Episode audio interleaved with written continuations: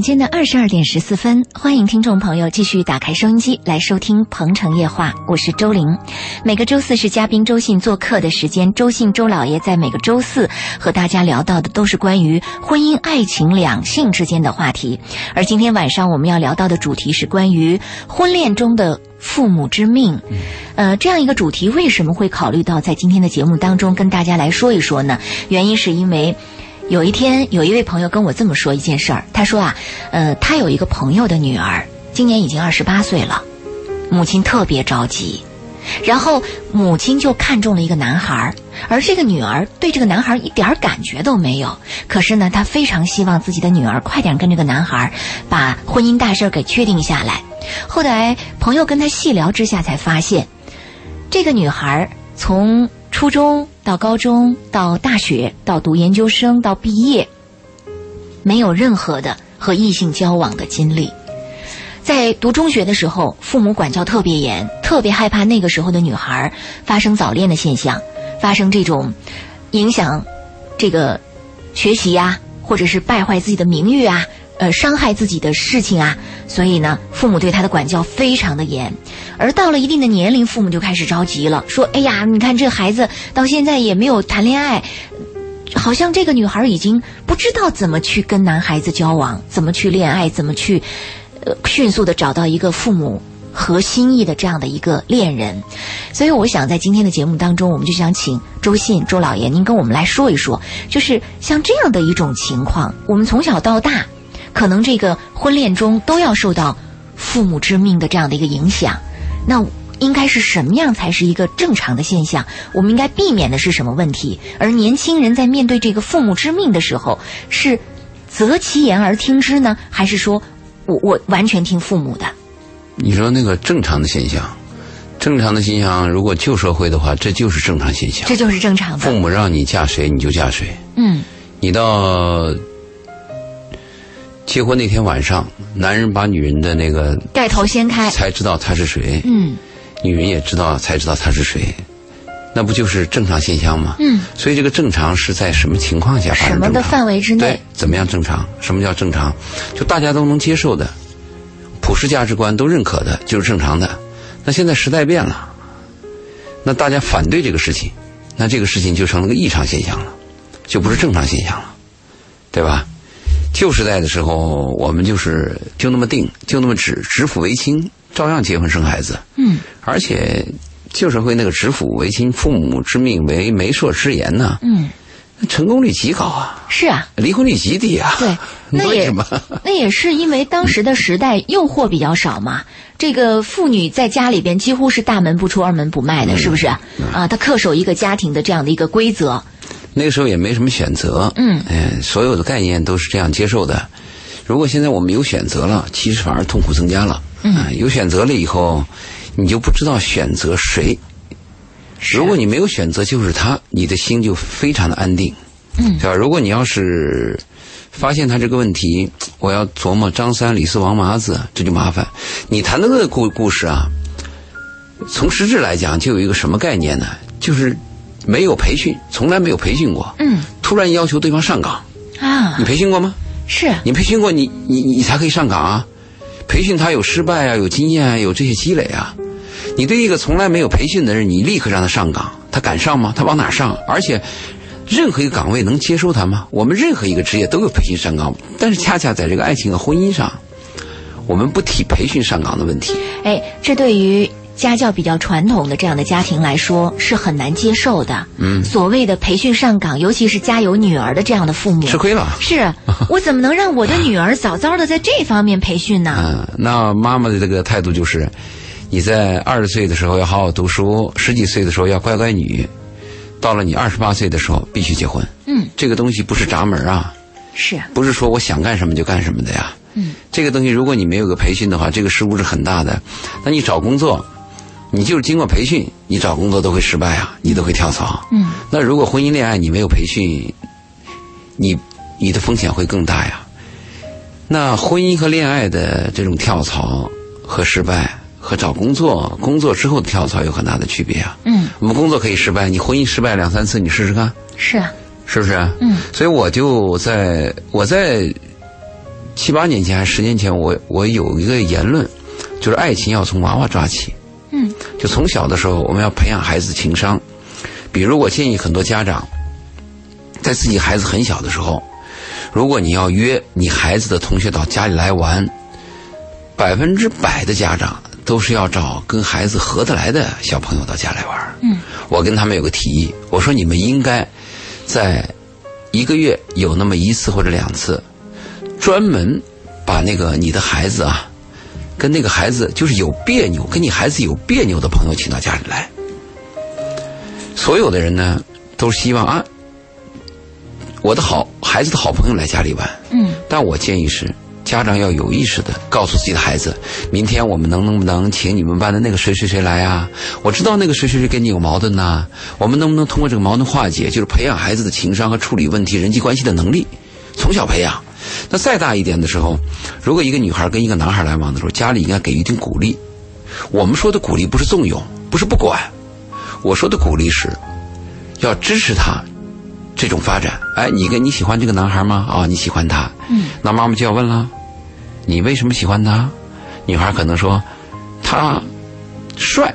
嗯那妈妈就跟他讲了，帅能干嘛用呢？帅能创造财富吗？在你有困难的时候，帅能帮助你吗？在一个在一个学生受到危险的时候，这个帅能能使他挽救他脱离危险吗？那如果女儿说：“妈妈，我喜欢这个男孩，这个男孩做作业特别好。”那妈妈就要鼓励他了。他做作业好，你要向他学习啊。他有什么好的学习方法？他从他为什么学的这么好啊？你是不是要请教他呀？嗯，或者说那个男孩子经常请我去玩，呃，给我呃买冰淇淋，那妈妈也要跟他聊啊，叫他喜欢你。这是男孩喜欢你，他愿意给你买冰淇淋。那么女孩又说，他说我们班那个男孩老欺负我，那妈妈就要提醒他，说这个男孩虽然欺负你，一般男孩喜欢女孩，他就是从欺负女孩开始的。啊，就这些积累起来，到了一定年龄之后，应该跟男孩有一个浅浅比较浅的恋爱。如果到了大学，应该有一个正式的恋爱。嗯，这样的基础，妈妈再跟他谈啊，你去嫁给谁，可能就有有这么一个平台了。现在你谈这个故事，妈要嫁让她嫁给这个男人，她压根儿看不上，她她也不了解，她压根儿看不上的最基础、最原始的东西，就是她那个性元素不对嘛。嗯，就是我看他不来电嘛，是，就我们经常谈的感觉嘛，我没感觉嘛。但是他懂不懂婚姻和感觉是两回事儿。是，婚姻是有责任，要克服问题，有很多矛盾在里头，他懂吗？如果他不懂，他有培训吗？我说的是这个问题。嗯，像您这么说，我突然想起我们曾经说的一句话，说女孩子要富养，说别让一一杯香草冰淇淋就啊把她给骗走了。了嗯但是这么说来，其实有从另外一个角度来说，如果一个女孩对男人不懂、不了解、不明白，对事情不清楚的话，她就算是富养，也可能一杯香草冰淇淋就把他给骗走了，这也可能能，对吧有可能，？嗯，，我见过这种富养的女孩走弯路的，还走的大弯路。是，因为我们说女孩要富养，我们经常是担心孩子长这个女孩长大以后啊，被物质欲所征服啊，一个男人给你个车，一个男人给个房啊，你就非常感动。我们也希望女孩在物质的这个满足的基础上，能看到人性的光辉，能发现一个男人的诚实。我们希望一个男女人在懂得钱的基础上，特别懂得要懂得。就是有比钱更可贵的东西，我们所谓的富养这样的概念。嗯但是我们富养也发现一个问题，因为富养以后，他不食人间烟火，他认为一切事情都来得轻松自如，他太单纯，在单纯当中是不是还可以说他太幼稚？我碰到这样的女孩不少，最后就被一个小骗骗、小混混，嗯啊，你觉得她很幽默、很可爱，然后我就爱上他了，家里反对，他非要跟，最后跟进去以后，甚至有了孩子以后，突突然发现，父母的忠告是对的，我特别后悔。嗯，那个时候再离婚，而且那个时候才发现这个男人，他有很大的变，就变得面目全非，他的本性全暴露出来了。嗯，没有识别力嘛。哎呀，所以不论是富养还是穷养啊，都要跟男人接触。嗯，如果你跟一个物体不接触，一个设备你买回家你不操作一下，你怎么能了解呢？话是这么说，但是很多家长不一样对对很多家长在面对这个问题的时候，仍然不能够想清楚、想明白，特别是家有女儿的这样的家长，把女儿宝贝的不得了，而且是任何一个男孩子跟女儿有接触，都开始变得很紧张，开始虎视眈眈盯着女儿周围所有的动向和状况，所以这种情况也让我们觉得特别的担心。这个是在女孩十五六啊、十三四这个年龄段的时候，父母会有些担心。如果你的孩子上初中，呃，那么家里边呢，你只有一个女儿，有一天突然家里来了两三个男孩，你的女儿又长得比较漂亮，做家长的心里会咯噔一下，特别是做父亲的。嗯，这这这是个男孩，都是偷女儿的贼呀。对，如果你养的是个儿子，有一天突然家来上三四个女孩，哎。父母倒很开心，特别特别是当爸的。对，你看我儿子多吸引女孩子。对，这个可能跟我们那个中西方的价值观有区别，就是两性的问题。同时，我们跟生理上可能也有区别，因为女性在肉体上和力量上和男人相比，她是有悬殊的，她是弱势，容易被侵犯，这是我们担心的问题。但我们有我们要这样考虑的，就任何一个事情它都有两面性。嗯，我可以说。我拒绝所有的男孩跟我的女儿交往，我是拒绝了。在这个范围，你认为安全了是吗？嗯。好，如果你的女儿一辈子都拒绝跟男男男人来往，我支持这样做。等你女儿长大了以后，再把她送到尼姑庵去当尼姑，没有问题。但是你的女儿她终究要长大，嗯，她终究要走入那个险恶的环境，是，而且要跟形形色色的坏人、不了解的人。好人、善人、恶人打交道，嗯，怎么办？这个是我担心的问题。那如果在你的视觉范围之内，你能看到女儿经历风险，同时陪伴着她、培训她怎么样躲避和识别风险，总比有一天她长大离开你的视线，单独去承受风险和苦难，是不是要好一些？没错。所以我们我支持啊，女孩跟男孩多来往，但是在来往同时，妈妈和爸爸一定要告诉女儿一些告诫。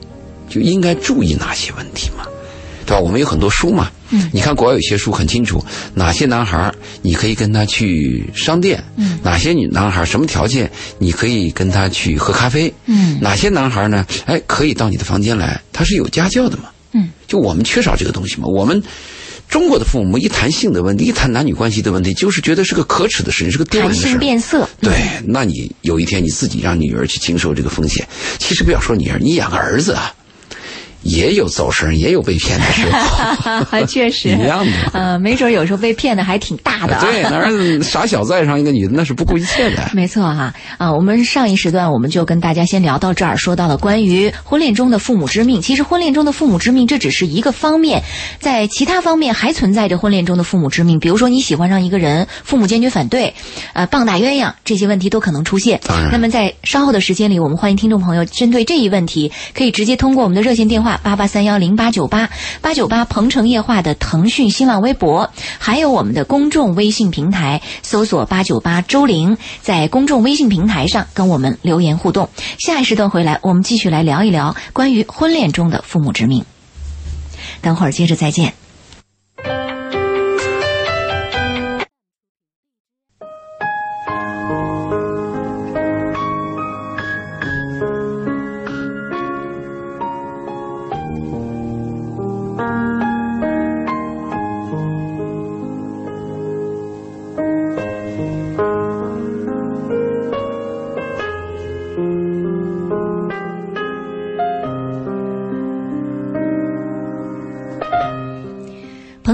继续直播，欢迎大家的继续收听。今晚的《鹏城夜话》，我们聊到的主题是关于婚恋中的父母之命。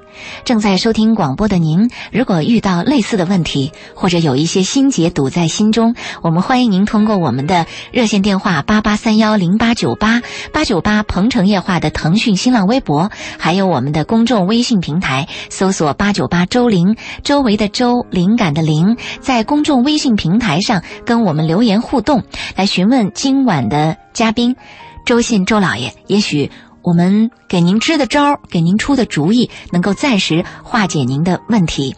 我们来看一下公众微信平台上目前的一些留言啊，呃，有一位听众朋友叫逍遥少主，他说明天我就得去相亲了，呃，之前和他通电话发短信，他都是爱理不理的，我不知道明天见还有必要去吗？呃，这个是。什么意思啊？他是相亲的对象是不是这个爱理不理的人，还是说跟他的前女友藕断丝连，心里边割舍不下，就就发了这么一句，不知道什么意思？他就说有来往，但是好像不知道对方愿意不愿意见他嘛。嗯。如果你明天见一次以后，你就知道了嘛。如果人家一见以后对你一见如故，特别喜欢的，对，如果已经见过，那就谈不到相亲的问题，彼此都知道了。没错，没错？嗯嗯，还有听众朋友在公众微信平台上留言说说，你们说到婚恋中的父母之命，在恋爱和婚姻当中，尤其是结婚的时候，怎么可能不听从父母的呢？有的时候，这真让人觉得是难以抉择的一件事情。嗯，我在深圳好不容易喜欢上一个女孩。但是我母亲一句八字不合，就非要让我们俩拆散了，还对我说：“如果我不听她的，就不要认我这个儿子。”我进退两难。母亲和父亲分开之后，一个人把我带大。我父亲不负责任，我非常知道母亲在带大我的过程当中的艰难和苦。在这个过程里，有时候我在想，我是应该坚持我的爱情，还是应该听从母亲的说法？我知道母亲所说的八字不合是担心我以后的生活不如意，对我不好，但是我又实在舍不得这个女孩。我们两个因为母亲的参与，已经分分合合好几次了，现在在僵持着，我也不知道该怎么办。今天恰巧听你们说到这样的一个问题，我想听听你们的意见。啊，这是我们的一位听众朋友这个中西方价值观很有很大的区别，西方是孩子到了十八岁以后啊。就离家出走，啊，再大一点呢，父亲和儿子在一起的时候可能会 A A 制，嗯，更谈不到父母对孩孩子那个私生活的切入。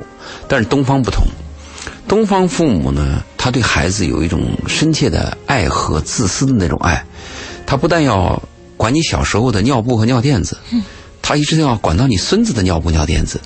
他特别担心，我能理解中国的父母，他特别害担心孩子今后受苦，特别担心自己的孩子今后受屈或者走弯路，所以这个父母呢，他是一种爱的那种前提介入你的私生活的。但具体讲到刚才这个来来私信的这个人呢，我的建议是这样：首先是他妈的这个想法呀是非常荒谬。什么叫八字合？什么叫八字不合？我们有时候说今年出生的怎么样了？你在哪个月的人又怎么样了？嗯，我可以肯定，就在同样的八字的条件下，我们有过得非常好的，也有过得非常差的，命运截然不同的人。我们有那个说八字非常合的人，嗯，可能也日子非常倒霉，嗯。但问题现在是，你妈不认这个理儿，你妈不就认死吗？你妈就迷信这个东西吗？嗯，怎么办？我的建议是在你妈和这个女人的取舍当中，我们就面临了一个问题了，就是妈和老婆掉到河里，先救谁？如果是旧时的价值观，嗯，那我们的上一代肯定救妈了，对，因为妈只有一个老婆可以再选嘛，嗯，是不是？嗯，随着那个社会的发展以后会发生变化，西方价值观介入了，西方价值观认为我要救老婆，因为老婆是跟我伴随终身的，嗯，妈已经走完了人生。那再再往后面走呢，就出现一种科学性的计算。嗯，谁离我近嘛？嗯，谁离我近，我先救谁嘛。再一个，谁谁谁会游泳嘛？谁谁不会游泳嘛？我救那个不会游泳的嘛。那再往后面走，更实用的东西又来了。我跟我老婆刚吵完架，那当我当然我该救妈了。现在到九零后，那就更翻了。你你也别催我，反正我谁都不救。你再逼我，我逼急我跳你淹死。嗯，就这个问题，它是一个教你要取舍的问题。那如果我处理这个问题，我是这样看待的：妈的那个思想是很难扭转了，这辈子你甭指望。离开妈又舍不得，嗯，那我的建议的意思就是，女人这个女人你也舍不得，坚持一天是一天，坚持一天是一天，对，因为你在煎熬当中啊，毕竟是在煎熬当中，注意啊。在煎熬当中和放弃是两个概念。哎，放弃就 over 了，我就死了。嗯，我现在躺在那个急救病房里，我挣扎着，什么呼吸机口气上着，对我有口气啊。起码这个女人我拽着呢。嗯，也许没没准拽的哪一天，突然你妈那个灵魂一出窍，哎，觉得也对呀，儿子选这女人也挺好啊。或者有一天突然你自己下的决心，嗯，我要坚守这个女人，嗯，我宁愿跟妈对抗，只能这么做了。只能坚持了，只只能坚坚。也许有一天你坚持到一定程度的时候，这个女人把你放弃了。嗯，说你这小子真没出息。嗯，还有一一种情况就是，那只能是被宣判了。就是就是我的意思说，不要主动放弃嘛，是不是？啊喘口气儿嘛，拽一天是一天嘛，拽一天是一天，只能这样。你说人生命运不就这样吗？哎呀，真是的。你你你你能说哪个对哪个错吗？我们给这小伙出主意，听你妈的，把这女孩放弃，我们负责吗？找到一个相爱的人，一生当中多难，而且一万个人当中有几个能找到自己相爱的人，有彼此相爱的人，嗯，多难！而且我也不知道他公就是相爱多久了。如果相爱两年以上，那就更难了。那你说，再那换过来讲，那你说人生，那妈就一个，而且妈对你的爱那是本能的爱。所有的女人唯一能做到本能爱的就是你妈。你妈是本能的就爱你，这个本能的爱是任何女人都无法替代的。所以你在这两个女人当中，就是妈和妻子掉河里，你救谁啊？我看真是自己跳下去算了，没有选择。确实是这样啊。我所以我的建议就是赚一天是一天。嗯，好，我们这位朋友，我们给您的建议就是这样的。吕先生的电话打来了，他说女儿不到七岁，夫妻感情不好，妻子总在女儿面前诋毁自己。我们来听听他的这个情况具体是怎么回事。你好，吕先生，哎，你好，嗯，请讲。嗯，是这样，嗯，我这个婚姻呢，就是开始的时候就是有点就不自愿，然后呢，他就自杀，来就是说就是胁迫我，当时呢就是说也三十多岁了，嗯、看着这女孩呢也挺挺挺懂得，就是说呃照顾人的，就是想想算了，三十多了嘛，三十七了吧，三十多了，然后想算了啊、就是只要人好一点。结果呢，李先生的，您的电话不是特别清晰，可以可以听得清晰一点吗？就是把自己的这个，您是用什么电话拨打的？呃，手机手机啊，那个稍微离话筒近一点，然后注意一下这个位置啊，清晰一点。请继续，请继续，李先生。现在现在现在现在好多了，现在好多了，请继续。嗯、三十多岁才结婚，也是被对方打动了，刚开始并没有特别的，这这个喜欢他是吧？对，就是这当时就是只是我的心态就是就是谈一谈看看合不合适，嗯。因为呃怕就是害别人又怕害自己嘛，就这样。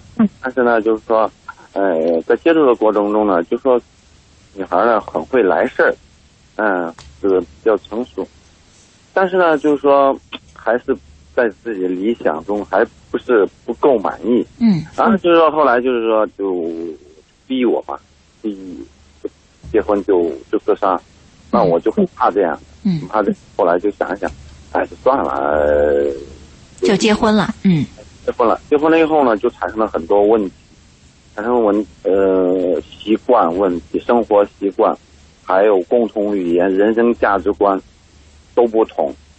后来，嗯，就算就就就过了几年，有了小孩，有了小孩呢以后呢，就嗯、问题更大了。嗯，我呢就是他可能是第一次谈恋爱，我呢就是因为受过伤，所以就很谨慎，就有意识跟他沟通协调，就有些东西啊，嗯，那个，嗯、但是呢，这还是不行，就没有没有说到心里。后来有了小孩，有了小孩，生活中的矛盾，就说我还是跟他沟通，但是呢，就是说很多东西就是让我很失望。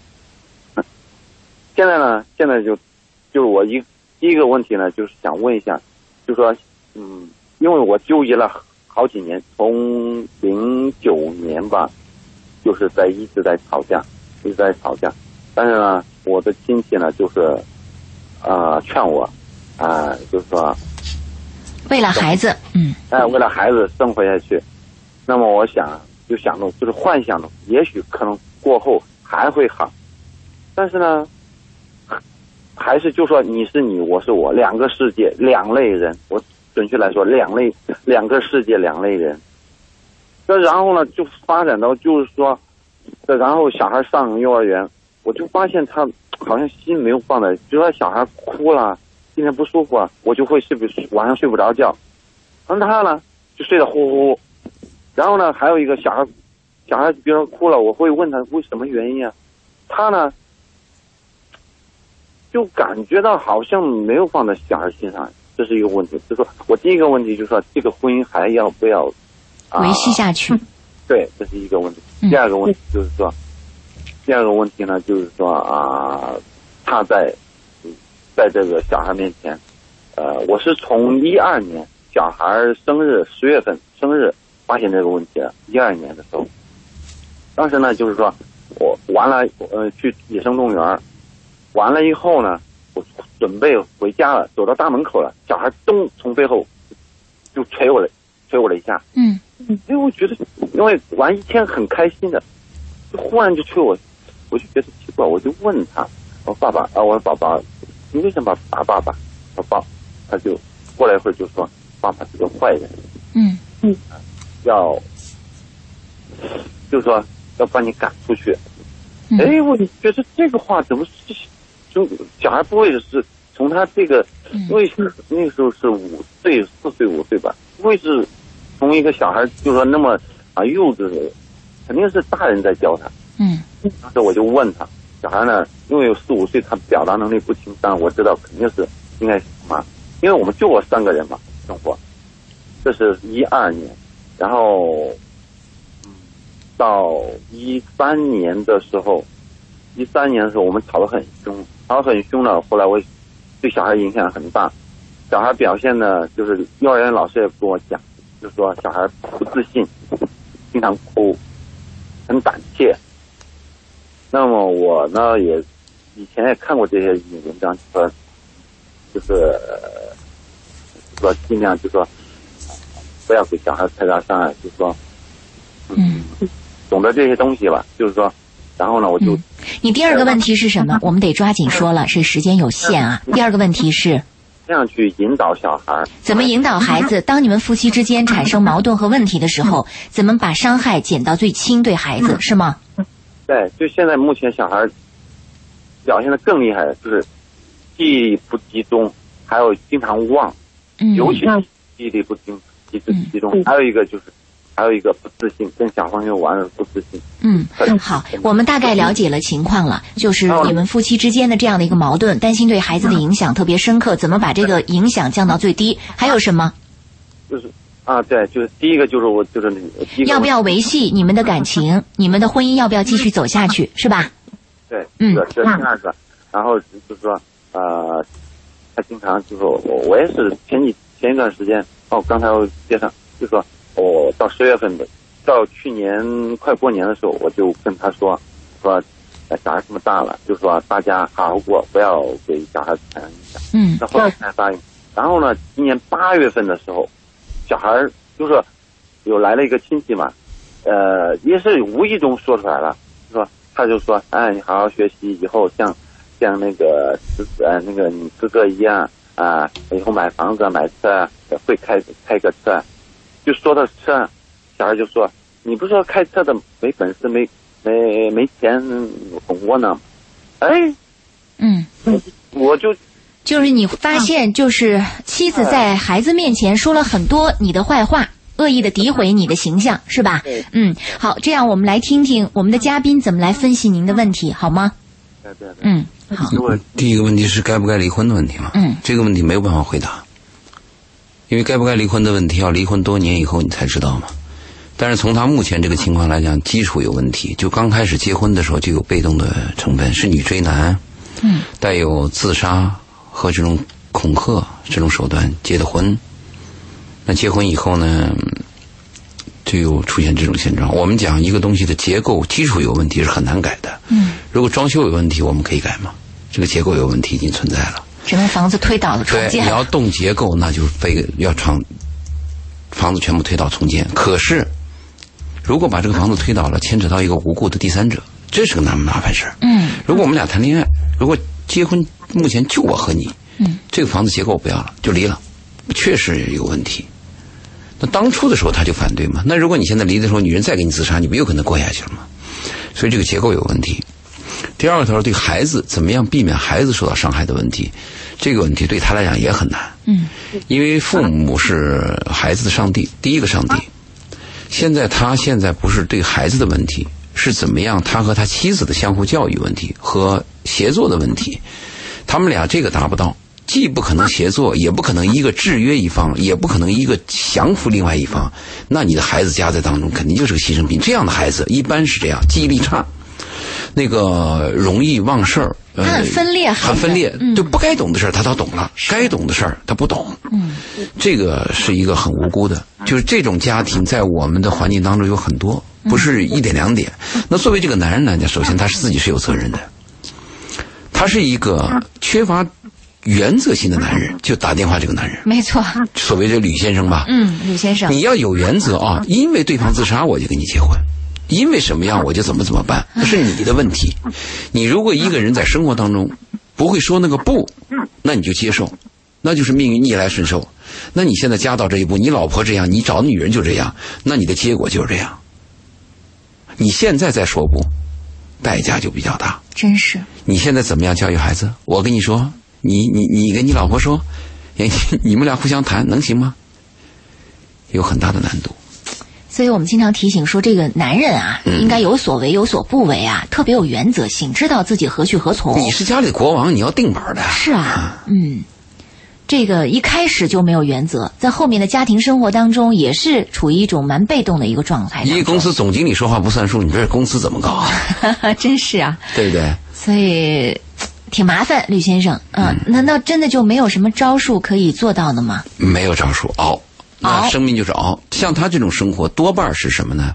随波逐流。就像这种随波逐流的人生有很多，嗯，他自己没有主宰的能力，嗯，他也没有智慧，嗯，他也没有外力能帮他。然后又碰了个倒霉的命运，他一般就是随波逐流。如果你看过有个电影叫土耳其的，他就是讲那个名字叫《安娜托利亚往事》。嗯，他其中有一个镜头啊，他比喻人生，就看那个树上掉了一个苹果。嗯，那个苹果掉下来以后又被风一吹，几个苹果被风一吹，哎，刮到沟里去了。嗯，哎，有的刮到山坡那边去了。嗯，哎，有的苹果就被人捡起来了，有的苹果就。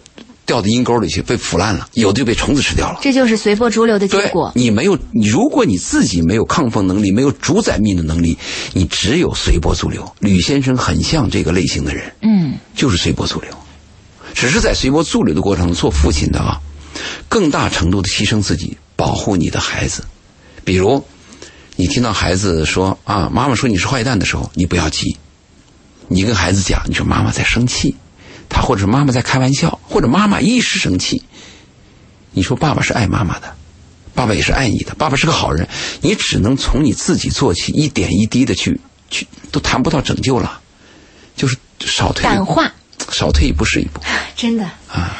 哎呀，你说经常打进我们电话的听众，有的是病入膏肓了，然后才来生活话题没人谈。嗯。谈生活话题没人谈，我在我我做生活讲座的时候，观众比较少。嗯，但是在我做生活话题的前一个话题，我去看了，是讲化妆的，特别多。很多人去还有讲那个赚钱的，特别多。嗯，但是真正讲生活话题没有，什么人对生活话题感兴趣？就是得了癌症，生活癌症以后才开始听我们的节目，才愿意跟周老爷去聊天。其实真的是很可惜，要知道你懂化妆、懂赚钱，比不上你懂生活更重要。没用，我们这么说都没用。真是没用，什么时候有用？今天听我们节目的，如果是个哪个家长，他有点灵气，有点智商，有点情商的话，听我，哎呦，他觉得要注意，他同时跟孩子多做多做这个生活方面的交流，这可能是一个帮助，就是我们对未来的孩子避免问题嘛。嗯，真的是这样，吕先生，我们对您的答复就是这样。您看，嗯，选择随波逐流的同时，说了，您作为一个父亲，保护孩子，牺牲自己保护孩子。嗯嗯，好吧。好的，好的，谢谢。嗯，谢谢您的电话。嗯，好，我们的热线电话八八三幺零八九八，抓紧时间接进下一位龚先生的电话。你好，龚先生。啊，你好。嗯，请讲。嘉宾你好。你好。嗯，我昨晚只打到，今晚这终于打通了。嗯，是，请讲。昨天晚上我们是教师节的主题啊，所以没有涉及到您的话题。您说是孩子不愿意上大学，想出来打工是吗？嗯，他是去年都高考了，去年高考考到大专，他不愿意读，复读了一年，今年也考上了本科。但是考上本科的同时，他今年他跟我们提出要求，他说他不去读了，还要打工，我都不明白这是什么意思。选择问题，嗯，你这个，你这个问题是在我们生活当中经常发生的，就是孩子，就是爸爸希望孩子往东。孩子偏要往西，嗯，爸爸希望孩子呢，你要成为一个艺术家，但是孩子呢，我非要成为一个工科男。爸爸希望孩子呢去上大学，完成我未完成的夙愿和志向，但是孩子就觉得大学没什么意思，我要直接去打工。这里边有一个注意啊，孩子到了十八岁以后，孩子的志向，父母只有建议权，没有决定权。尽管在十八岁以后，孩子还在花父母的钱。父母还是投资人，按理说投资人应该有决定权啊。但是我建议所有的家长，如果孩子十八岁以后，尽量是建议，而不要去决策。啊，这是第一个建议。第二个我说的是，只要你这个孩子选择的任何一个就是选择啊，他只要是一个正的选择。什么叫正的选择呢？我不骗人，我不偷人，我靠自食其力，我去做一件事儿，不论这个事儿是打工还是上学，我们都要给予高度的支持。嗯，是不是？我孩子愿意打工怎么不可以？我孩子我突然说爸，我我我我我打工我就想去卖茶鸡蛋，怎么不可以呀、嗯，我贪早摸黑的做茶鸡蛋，然后卖几个茶鸡蛋，回来以后挣点钱，养家糊口，怎么不可以呀、行行出状元。对，所以你做父母的，你有什么想不通的？不就是你的价值观？你认为读书高一等吗？打工低一等吗？你知道中国的蓝领现在挣多少钱？唯有读书高是吧？现在大学生毕业三千块钱不一定有人要。你看你儿子如果是个蓝领，有个技术活，当个模具工、修车的或者当个厨师，好家伙，遍地抢。没错。只要你的孩子干个正事儿，你就应该支持，就应该理解。这是我给你建议。我想问一下，就是你是是不是周老爷啊？周老爷，我是周老爷。我因为经常都听你们的节目嘛，我是建议是去年他本来去年都高考了，他考到大专他不愿意读，我能想得通，但是他又重新复读也是他的意愿。他复读了一年，今年考上本科，本来考的是河南科技大学嘛，十号、十一号报名，今天都是十一号了嘛哈。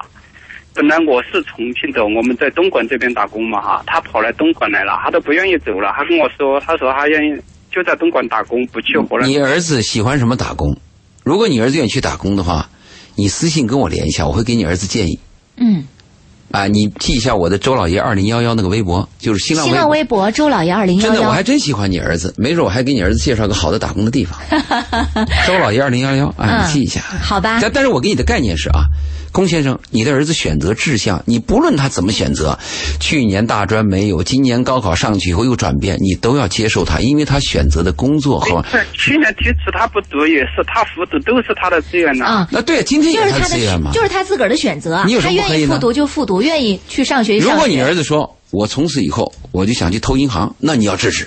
不是，这位我还跟你说个事哈，嗯他跟我讲的是国外有这样一个事，他说高中考大学的时候考上了哈，能够休学一年。他的意思说他边打工边做什么？他说的是。休学一年，他还要去复读，我都不知道他考的是不太理想嘛，不不知道是什么。他反正也有点内向，不怎么说话。嗯，啊你不管他要是要做什么，他现在有自己的选择权，你只有建议权，而且他的选择是一个脚踏实地的事儿，你就要支持和理解。你你你想不通都不是你的事儿，那颗心长在他的肚子里。嗯，他跟我说，我都问他问清楚了，他跟我答复，他说我书是一定要读的。我说你什么时候读？他说我就是说休学停一年，他说然后我再复读，再去读。儿子有儿子的想法，儿子有儿子的选择。刚才我们已经说了，你呢只有支持，而不用去啊理你可以建议，解。哎，你没有你没有否定和那个肯定权。对，嗯、你旁边可以建议，你比如说有可能会出现什么问题，你想明白了吗？哈，可以跟他这样说一说。但是如果是过多的干预，也没有必要，因为他也不会听的。你干预时间长，你儿子会得抑郁症的。对，呃，是他也是这样说的嘛，他都叫我们不要逼他，他说逼没有用。嗯，是已经跟您说了，您记住周老爷二零幺幺这个新浪微博的这个名字，然后您到时候查找一下，可以让您的儿子跟他直接对话，或者直接发来私信，我我愿意帮助，对。嗯好不好？嗯嗯，好好。好，谢谢您的电话。嗯，好好。我们的节目今天的主题是婚恋中的父母之命，当然我们也接听其他听众朋友关于在呃一些生活当中遇到的一些问题哈。其实我们特别希望大家能够及时的提到自己生活中的问遇到的问题，因为生活问题的解答可以说对很多听众朋友来说特别的有帮助。当你听到别人询问的问题的时候，对照自己，你会发现，诶，其实生活中的很多东西被我们给忽略掉了，有可能我正在走弯路。嗯，我那我儿子从美国回来也感到我很吃惊，这么多年培养他要去学摄影，然后去想做导演，这花了很多钱。这次回来以后，突然到西西藏去支教了几天，他认为教育在中国很重要，突然改行了，转向了。那你说你做父亲怎么理解呢？哎，我第一个理解是，只要他这个方向是对的，对他自己、对别人是有所帮助的，是件正事儿，你就要理解和支持，还甚至还要高兴呢。嗯，这个父母他就是有定向思维，就拿他的脑子想别人的问题。嗯，其实我们有些做父母的，真是你要考虑到，虽然他是你的儿子，但是他完全是从另外一个世界飘他是一个来的，独立的人，完全是独立的。对他是个幽灵。嗯，好吧，去掉大家的这样的一个传统的思维，万般皆下品，唯有读书高哈。其实，嗯，好好的去努力，行行都可以出状元。我们经常也这么说。下一时段回来，我们继续说到，呃，婚恋中的父母之命，有几条公众微信平台上的微信，我们要跟大家介绍一下。等会儿回来接着再见。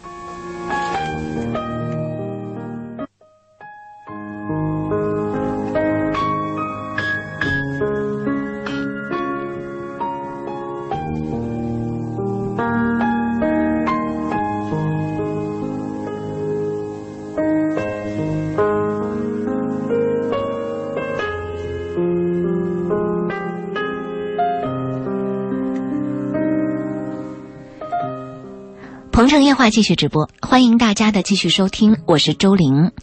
呃，今天晚上我们聊的主题啊是关于婚恋中的父母之命，而其他的听众朋友也在公众微信平台上跟我们。留言说到这个主题当中自己所面临的困惑，长平大小姐在公众微信平台上留言说：“我很爱我的父母，可我自己的事儿我希望自己做主。我很倔强，不知道将来会遇到一个什么样的男生，但是我会选自己所爱。之前不顾妈妈的反对，开始过一段短暂的恋爱，以后我也许还会如此固执，但又不想妈妈生气。像我这样算是个不孝的女儿吗？”他有一个话要改变一下。我今后他是这样说的：我要选择我爱，是不是？嗯。我的建议是，你要选择靠谱。嗯。你爱和靠谱是两个概念。哦，怎么由于你幼稚，由于你缺乏鉴别力，可能你爱了，可能你错爱了，对不对？但如果说我们选择靠谱，这里边就要求你有鉴别力，你要鉴别这个人的品质、可靠性、忠诚度是否值得信任。我建议女人选男人一定要选好男人、靠谱的，而不是选择我爱的。如果你是个十三四岁的女孩，十七八岁、十五六，你说我幼稚，选一个我爱的，我就听你这话当听听了。如果你是二十多岁的人，你选择一个男人要负责任的，因为谈恋爱是两个人的事儿，但是如果结婚，那就是中国人是三代人的事儿。有时候啊，我们会说父母被淘汰了，IT 时代、互联网时代、大时代、大大数据时代，现在又出了那个 iPhone 六，我估计父母都不会用。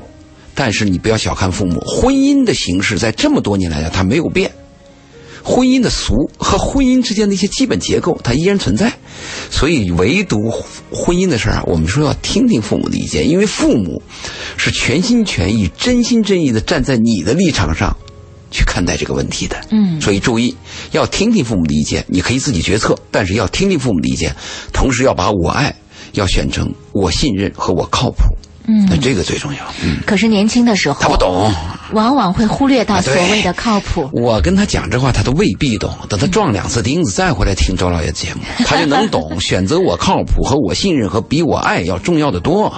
但是在年轻的时候，怎么能够勒住自己那个脱缰的情感野马呢？他就要多听、多看、读书，要多学习。行万里路，读万卷书。读书的目的是为了避免问题，行万里路是增加经验。如果我们不读书，直接行万里路，可能你就碰钉子了，因为你自自自身就会受到伤害嘛。但如果我们行，我们读万卷书，那书里就告诉我，那前面是个坑，那后面又是个火坑，那书不就给你讲得很清楚吗？但是有一个问题啊，书还有父母长辈的说教，年轻人是不屑的。根本就不理你。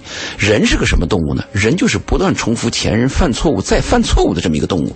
人不接受忠告的，人只接受教训。你说这是何苦来着呢？那活该，这没办法。我包括我在内也。好吧，我们的热线电话八八三幺零八九八。接下来请进的是陈女士的电话。你好，陈女士。喂，哎，你好。嗯，请讲。呃呃，你好，周宁。嗯，还有我们的嘉宾周老爷。嗯。哦，你好，周老爷，我听你们的节目就是听了一段时间了，我觉得你们节目就是帮嘉宾分析都分析的挺好的，所以我就鼓起勇气打个电话到你们节目。嗯，你是什么问题呢？就是嗯，我跟我老公呢就是是高中复读的时候认识的。嗯嗯，然后呢？就是那个时候，就是还小嘛，然后就不太懂事嘛。嗯。呃，后来就是说，嗯。偷吃禁果。呃，对，反正就是那个时候，就是也也有家庭的一些原因在里面吧。反正当到时候不懂事，就跟他在一起了。嗯，后来就是说，嗯，我考上大学了，然后然后他就没有考上，一直都没有考上。嗯，他是学美术的嘛，然后一直没考上，然后他也没做什么事，就是嗯，跟朋友在外面就是嗯，说是就是说开那个培训的那种啊。嗯但是也没有也没有赚到钱，没有赚到钱。过来就是，嗯，嗯，就是我呃，我毕业了以后呢，就是也去他那个，嗯，他那个培训的那个地方，就是去找工作嘛。也在那时候刚毕业，也没有什么经验，反正就是在那边工作也没挣到什么钱，然后也就是跟他这样在一起。后来就是，嗯，那时候压力也挺大的。我就是说，哎，嗯，你也没赚到钱，我说以后两个人日子不知道怎么过啊，就也跟他说过要分手，嗯，然后后来呢，就是嗯，他就跟他们的一个学生就是好了，好了，然后我也不知道这个事情，呃，那时候我们也在闹矛盾，反正我不知道。后来到了过年，有一年过年回去的时候，然后他朋友就跟我说说这事情，嗯然后我我当时知道了以后，我就特别不能接受，因为反正也没什么经历，就是不能接受。然后后来我就嗯到他家里面，我就嗯跟他父母说，我说就是叫他回来嘛，本来就是和好和好，两个人还是在一起嘛。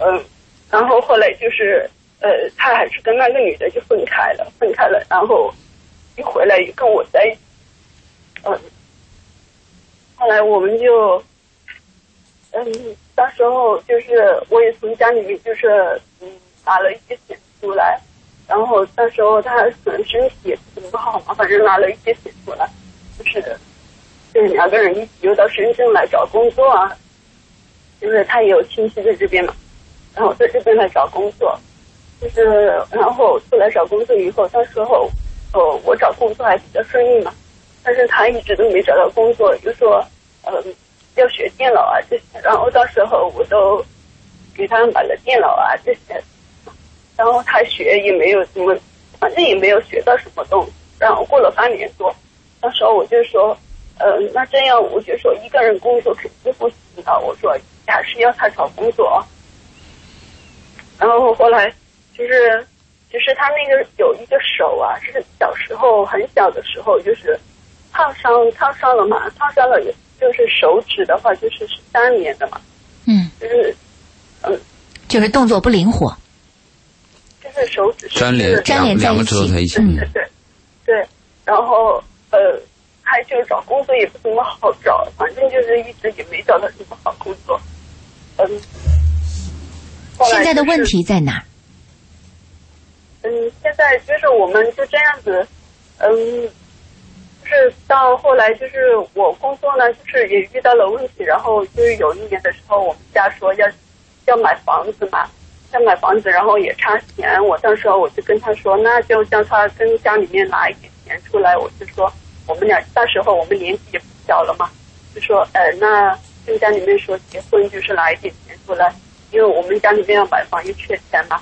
后来他就跟家里面拿了一万块钱出来，拿了一万块钱出来，然后我就带他回去，就是因为我父母嘛，就是我们谈了这么多年第一次见父母嘛，然后然后就说呃给了我父母也给了几千块钱嘛，然后当时候本来就是我也不想结婚，因为当时候两个人都没有那个经济基础嘛，嗯，没有基础。嗯，还没还没有听明白他想问什么，对，到现在只是我听叙述。先说嗯先说明白，这先说你们之间的这个问题，但是时间关系可能已经不够你讲述问题了，可不可以简单一点儿说一说现在遇到的问题你的问题大概已经？知道，你想就是说，就是说这么多，后来我们就是也没有经济基础结婚了。后来，然后嗯，结婚以后跑到深圳这边，然后又过了很多年，又过了这么多年嘛。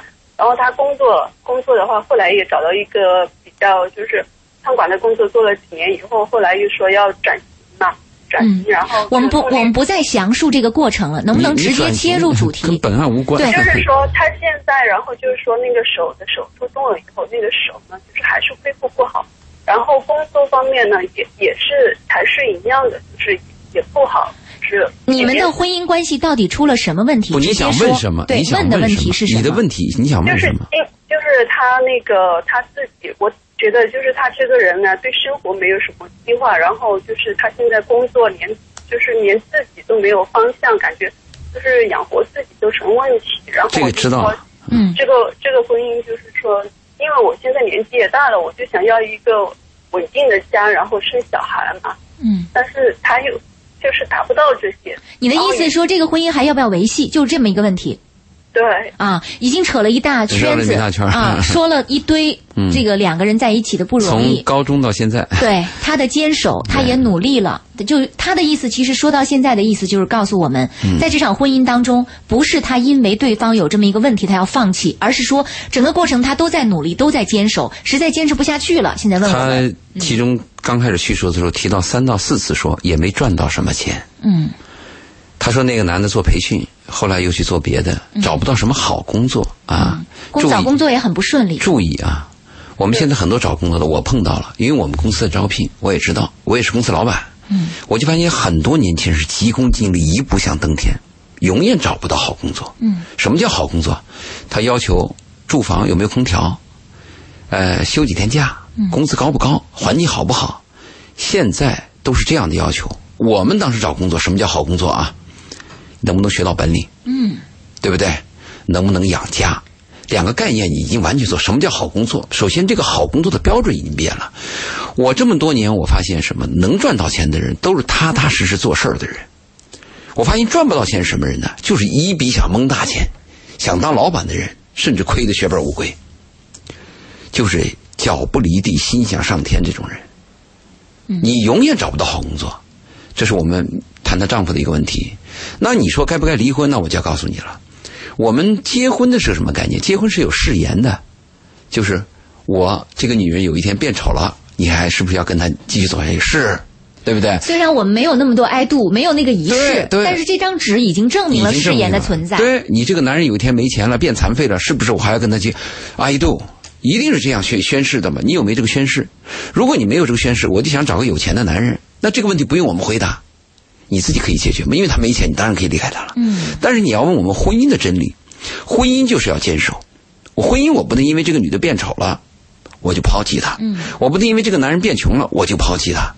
如果这个人在品德上没有问题，是不是？另当别论。另当别论。我的建议都是坚守，除非这个男人有坑蒙拐骗偷啊，有吃喝嫖赌抽，有有家暴，那我们才另谈。这是我们的一个说法嘛。我不知道这个陈女士能不能听懂。是，嗯，我有时候再想想，这个她丈夫的这个手有问题，难道就真的那么大的影响你注意？啊，我不相信。我我们的公司当中，在我自己的公司底下，有这个生理上有缺陷的人，干得非常优秀，嗯干得很好。是啊，啊，我对他让我不了解，嗯，但是我就相信一个手一个粘连，你可以踏踏实实做一份工作，会干得很好的，嗯怎么不可以？是啊，但是我们碰到很多年轻人，现在就是这干两天走了，那干两天，在找好工作，想赚钱，找好工作想赚钱，现在成了年轻人一代口号了。嗯嗯嗯，为什么我们不说我们要学本领？为什么我们不谈我们要养家？为什么我们不谈我们要承担社会责任感？嗯没有了，真的是这样。变了啊！嗯，陈女士，就是我们的说法就是这样，你看看自己想自己来做抉择，好不好？嗯，这个婚姻的问题自己来做抉择，我们不能告诉你说该离还是不该离。我说的是要坚守。对，但 是我就是觉得他这个人就是没有什么责任心的一个人。如果有责任心，就是说到现在三十岁快四十岁了，就是还是这样嘛，然后也不脚踏实地的做。如果他没有责任心，一开始没有责任心也是你自己的选择你当初都应该看到了，都耗这么长时间了。对呀、你从高中就就偷吃禁果就在一起了，你到现在才发现没责任心，好家伙，将近二十年才发现，早干嘛呢？对呀、所以，也许陈女士说，都是我跟你再说一遍，找到我们来谈话都是癌症，都是癌症病人，怎么解决？是啊，很难处理。嗯、陈女士说现在想要个孩子都不敢要啊，觉得两个人的经济基础啊，你要孩子必你要孩子必须要具备条件，你如果不具备条件要孩子，你就害了这个孩子，也害了你自己。嗯，真的是这样。嗯、大概我们的回复就是这样，好吗，陈女士？嗯嗯，好，谢谢你的电话。哦，我们还有一位朋友的热线啊，他是不愿意自己说，他是把他的情况说到了我们的这个导播那里，让我们给他提供一个帮助啊。他说他是一位盲人，他说老公脾气不好，感觉影响了孩子，就这么一句话，更多的没有说。我明白嘛，谈到这问题不都是都是木已成舟吗？有了孩子了，发现了不和了吗？早干嘛呢嘛？说这问题，你脾气不和的问题，你说比如我们这一两句话很难讲，它病根在哪里？一句话脾气不和，如果仅仅讲脾气不和，那我们说你应该好好把这个脾气搞一搞啊，你让一让啊。我们是普通讲，这个话不是一两句话能够定得下来的。如果仅仅讲脾气不和，那我们可以慢慢让它和嘛，就是那个婚姻它有个磨合嘛。有些人的确切来讲，婚姻一辈子都在磨合嘛。是啊，对孩子不好，你就要想办法让他对孩子好嘛。你要靠自己去去去去降服你这个男人，让他懂得爱你的孩子嘛。作而且作为女人呢，是家庭的主体，男人社会的主体嘛。就一个家的成败在在女人嘛，一个男人就是能不能养家在男人嘛，就是你你起到的作用是很重要的嘛。嗯，所以大家靠我们的节目是有限的。是有的时候听我们的节目的时候所提到的一些问题，真的是已经到了一定的程度了哈。有些问题也是我们在节目里实在是没有办法说立刻把你做一个手术，帮你做一个手术。我们最好是门、啊门诊，不要手术，是门诊，头疼感冒最好，对，最好是头疼感冒的时候赶紧就跟我们来说一说。或者体检。哎 一切都很健康的时候，到我们这来体检，哎，真的，听一听啊。嗯，所以我觉得这个说法真的是未雨绸缪，居安思危，这样可能比较好啊。是的，这里还有听众朋友在公众微信平台上留言，我们最后来答复一位听众朋友的问题啊。呃，这位朋友说到的问题是跟找工作有关，跟工作有关系的。周玲姐、周老爷，你们好，想谈谈我工作的问题。我大学毕业四年，已结婚生子，一直从事会计工作，普通会计员。现在上班都觉得挺痛苦，不太想做这个行业。我得整天对着电脑与枯燥的数字打交道，想转行。周老爷能建议一下转哪行比较合适吗？我要告诉你啊，转哪行都会很枯燥，因为我都会最后枯燥。对，因为我们干工作啊，一定要明白，工作不是爱好，工作就是为了生生存。如果你要问我周老爷干哪一行能多赚钱，那我还可以跟你谈。如果说你说干哪一行不枯燥，这个很难。特别是我们就是有些那个有成就的明星和名人啊，他们到极致的情况下也是枯燥的。就我们一个爱好会把你领进去，哎，我突然想起了甲方乙方、那个徐帆演的那个角色，最后快烦死了，不想当明星。是啊 你快点别让我当明星吧。嗯然后呢就是一定要明白，工作是个 job。，job job 对不对？job 就是养家的，哎、在养家之外，你可以谈谈爱好。如果谈工作，我们就谈什么事情能够养家，怎么样能够更稳定，怎么样能够多赚点钱，还稳定，还能有点贡献，这个比较靠谱。嗯，所以您现在跟我们说行行出状元嘛，你要问周老师，个行行出状元。是。您现在跟我们说这个工作枯燥，可是我想告诉你，其实你干任何一行，干时间久了都会枯燥的。当然了，你周林都枯燥，对不对？明年你明年你们就听不到周林的声音了，呀，这么早就提前预告啊，嗯、听众会失望的。听众迟早会失望嗯，好吧，那我们今天晚上的《鹏城夜话》到这里又要跟大家道声再见了。记住周老爷说的哈，呃，别等着病入膏肓的时候再来听我们的节目，哎，记住来体检，记住来看看门诊什么的，头疼脑热。我们希望您在生活当中遇到的只是小问题，而不是大问题我们啊，种个牛豆，让您预防 预防啊。好，今晚的节目就是这样，感谢听众朋友的收听，谢谢周老爷做客，好再见嗯。再见。